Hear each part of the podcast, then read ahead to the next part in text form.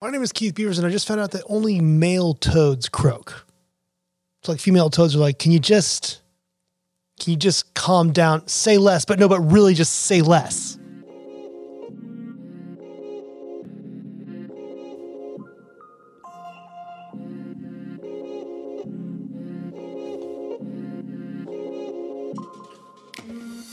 What's going on, wine lovers from the VinePair Podcasting Network? This is the Wine 101 podcast. My name is Keith Beavers, and I am the uh, tasting instructor of VinePair. Yeah. We're going to go to a place that's new to you. And if it's not, it's really cool. It's called El Bierzo, and it's Spanish wine, but it's different than the other stuff that you know. It's so good. Today's episode is sponsored by Pieropan, an Italian family who has been making wine since the 1800s. They were the first to make Pieropan Soave, known as one of the best white wines of Italy. Pieropan Soave Classico is crafted in a historic zone and aged well for five or more years. Try a taste of winemaking history. Visit thebarrelroom.com. So, wine lovers, when we think about Spain and we think about wine, I know I don't know where you are again on your wine journey and what you are where you are with your Spanish wine knowledge, but often when we think about Spanish wine, the first thing is Rioja. And when we're thinking about Rioja, we think about the grape Tempranillo. And the grape Tempranillo is sort of Spain's not well, you can say a workhorse grape, but it's also the most planted red wine grape in the country. And that's not only evidenced by data, but it's also evidenced by the fact that the Tempranillo grape, depending on where you are in Spain, can have different names. And although it is under different names, and although it does represent or present itself in different ways through different styles of wine that are made from this grape throughout Spain, sometimes, you know, it's blended with other varieties. Um, there's also Garnacha, which is a kind of a big deal in Spain. But in the province of Castilla y Leon, which we talked about last episode with Ribera del Duero, in its upper northwest quadrant, kind of going towards northwest Spain, is a place, a, a wine appellation, but also just a place that is part of the Castilla y Leon province. But this place things start to change dramatically in the wine landscape and geographical, geological landscape. Here, we are beginning what's called green Spain. It's part of the country that's highly affected by the climate of the Atlantic Ocean. And what's really interesting is El Bierzo, which is this this wine appellation, this place, it's it's close to and borders the last province before you get to the Atlantic Ocean called Galicia.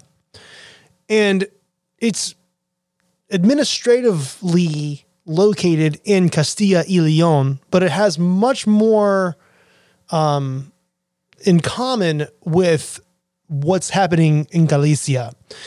And what's really cool about this is I said Tempranillo is all over the place and everything like that. But as you get to the Galicia, the wines begin to change. And then from Galicia, which is very close to Portugal, things are very similar there, but not really. But like this is an entire area where different varieties thrive. And the province of Galicia or Galicia, um, that name, if you take the last two letters off, is Gaelic because this was initially, or this before the Romans got to this area, this was a Celtic place. It was the home of a uh, what they call a Celtic Hispano tribe called the Austeres. I think that's how you say it. I'm not sure. And the reason I say this is to this day, the bagpipe is a very popular instrument in Galicia but also in El Bierzo. And the reason why I'm saying this is with the Atlantic climate to the west of El Bierzo and the more plateau like climate of the the majority of Castilla y Leon. El Bierzo is an isolated place that has its own unique soil, its own unique climate, and its own unique geography, separate from everything around it. If you were to look at a geological map of El Bierzo, you would see this big green circle. And surrounding that circle is just mountains. This place is surrounded on all sides by mountains. And these mountains regulate the climate and weather in this little place. It is it is kind of a halfway point between what we see in the rest of Castilla y Leon and what we see in Galicia. And it just seems so isolated. And it is. But the history here is a little bit different than isolation because when the Roman Empire got to this land, they obviously conquered this Celtic tribe. And when they got into this valley was surrounded by mountains, they realized there's nothing but precious metal ready to be unearthed. And this area became a major mining, actually, the largest mining operation in the Roman Empire.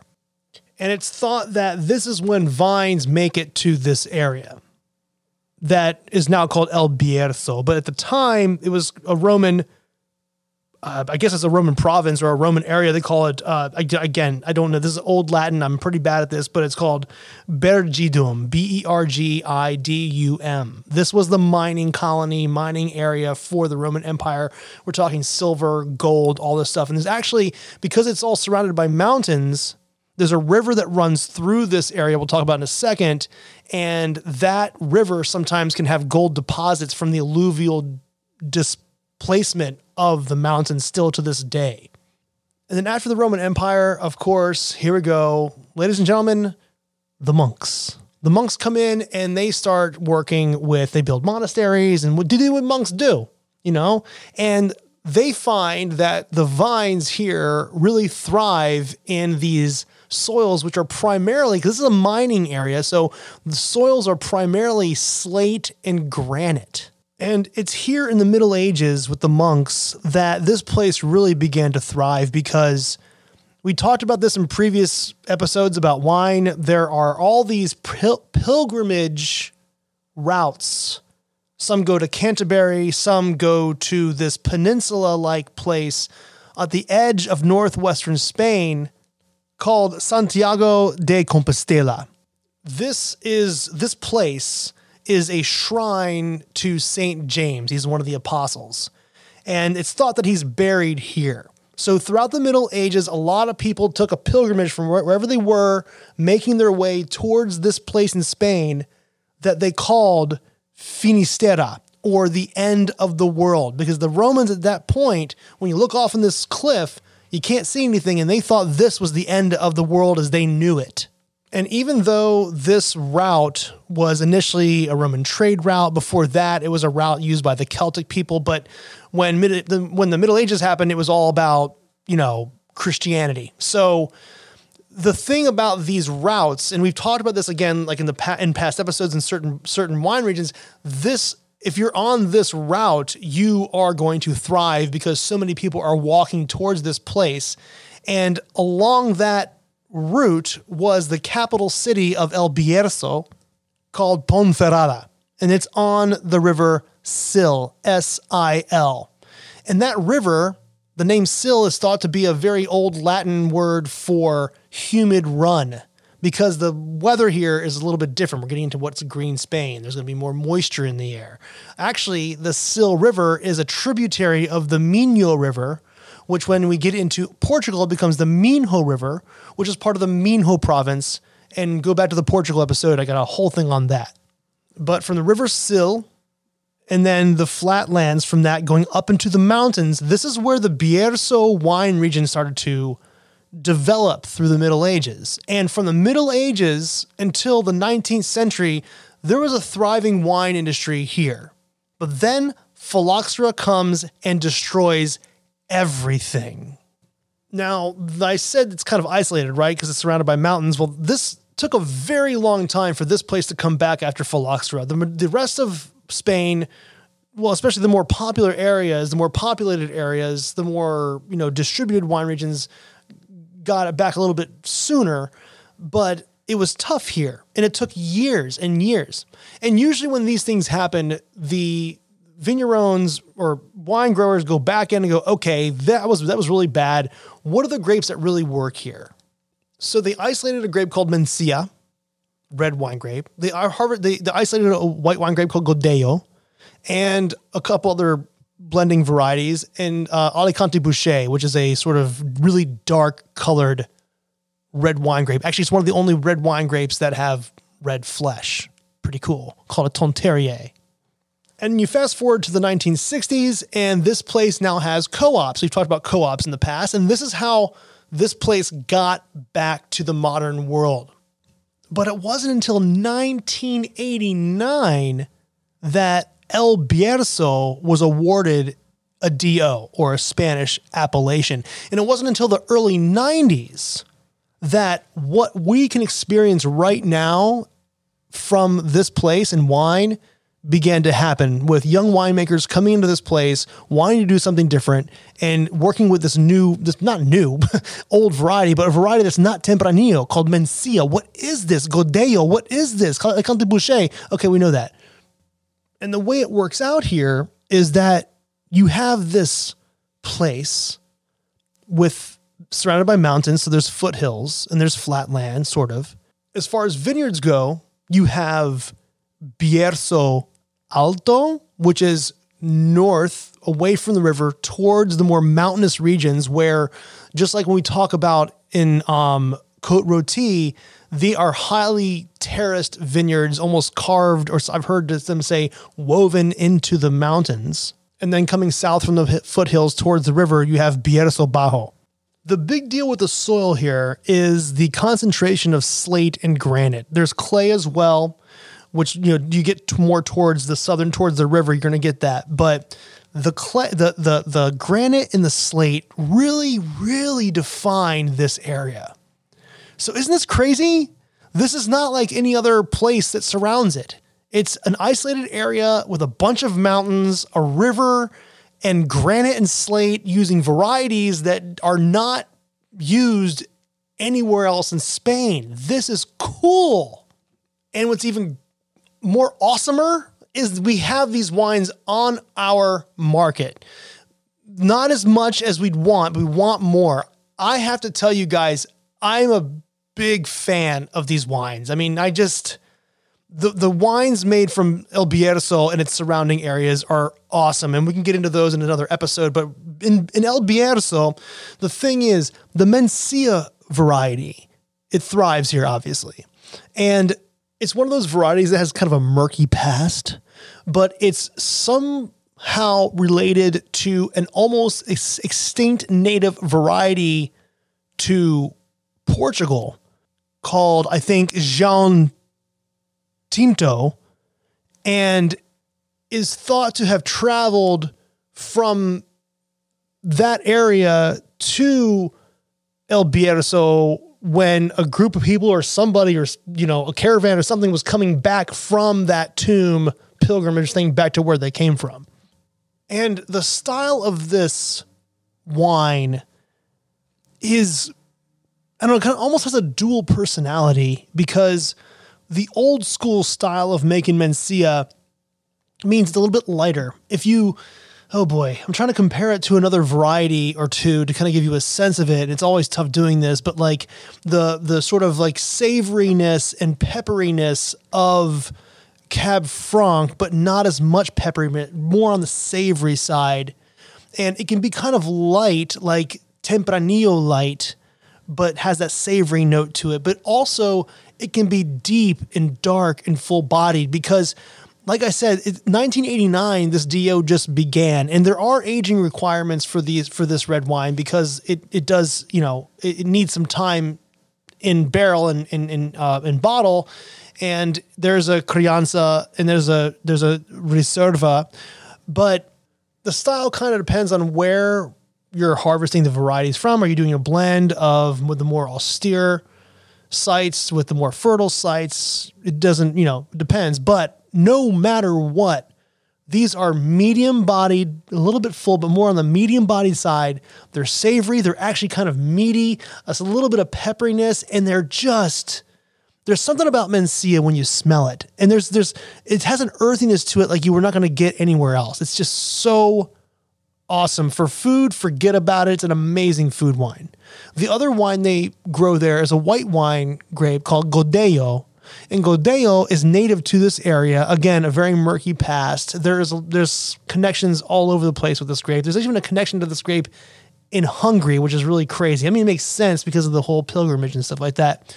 But the beauty of Godello is they are primarily going to be very mineral driven with good grippy fruit. I mean, when I mean grippy fruit, it's like, you know, the fruit is there, you can feel it on your palate, but there's like a there's a frame to the wine. That minerality kind of comes in and keeps it nice and clean and beautiful. They're wonderful wines. And with all that minerality, meaning very high acidity, these actually can be long-lived white wines. Did you know? I mean, it's like did we even know Godello was a, around and did we even know that it ages? It's often barrel fermented, which kind of gives it a little more structure to it. And um, just they're great wines. The thing about these wines, Mencia and Godello, which sometimes are also blended with other varieties like Alicante Bouschet and some other white blending varieties, maybe to grab a little more acidity. But is although there's these generalities, because it's a fairly new wine region, I mean, you know, because of like the modern DO happening in 1989, everyone has their own style. There's some very old school going on in Bierzo. There's always some new school going on in Bierzo. It's kind of a old world meets new world in a small appellation producing amazing stuff. One thing about Mencia, and you might come across this when you taste them, is sometimes Mencia gives off a little bit of funk. Now, this has nothing to do with what people call quote unquote natural wine. Not about that at all. It has nothing to do with Brettanomyces or spoilage yeast, it has nothing to do with mouse or band aid or any of that. This is just a natural compound in the wine, and it kind of gives a really, I don't know, it kind of adds the depth and complexity of Mencia and it's not very overwhelming, but you will get a sense like, oh man, this is an earthy wine. Especially the more darker, more dense ones, you'll get it. But it's not off putting at all. It's part of the complexity of the wine. It's very cool. It reduces a little bit with age. But the thing about Mencia is, even though it takes a minute, there's some aging requirements, it's really good in its youth. It does age a little bit, but in its youth is when you really get all the sort of upfront fruit forward character and that spiciness being kind of woven into the wine. It's just it's it's awesome. And for food, forget about it. Okay, I could go on and on about this stuff, but this is El Bierzo, this is Mencia, this is Godello. This is not what people normally think about when they think about Spain. But because these wines are on our market, it's time to go out there and really get into these wines. If you find one, let me know. Take a pic at VinePair Keith on Instagram. I want to see it. Next week, we're going all the way down south to southern Spain to a place called Jerez. And if you think this wine was different, wait till you learn about sherry. VinePair Keith is my Insta. Rate and review this podcast wherever you get your podcasts from. It really helps get the word out there. And now for some totally awesome credits. Wine 101 was produced, recorded, and edited by yours truly, Keith Beavers, at the Vine VinePair headquarters in New York City. I want to give a big old shout out to co founders Adam Teeter and Josh Malin for creating VinePair. And I mean, big shout out to Danielle Grinberg, the art director of VinePair, for creating the most awesome logo for this podcast. Also, Darby Seaside for the theme song. Listen to this. And I want to thank the entire VinePair staff for helping me learn something new every day. See you next week. Ian J. Gallo Winery is excited to sponsor this episode of VinePair's Wine 101. Gallo always welcomes new friends to wine with an amazing wide spectrum of favorites ranging from everyday to luxury and sparkling wine. Gallo also makes award winning spirits, but this is a wine podcast. Whether you are new to wine or an aficionado, Gallo welcomes you to wine. Visit thebarrelroom.com today to find your next favorite, where shipping is available.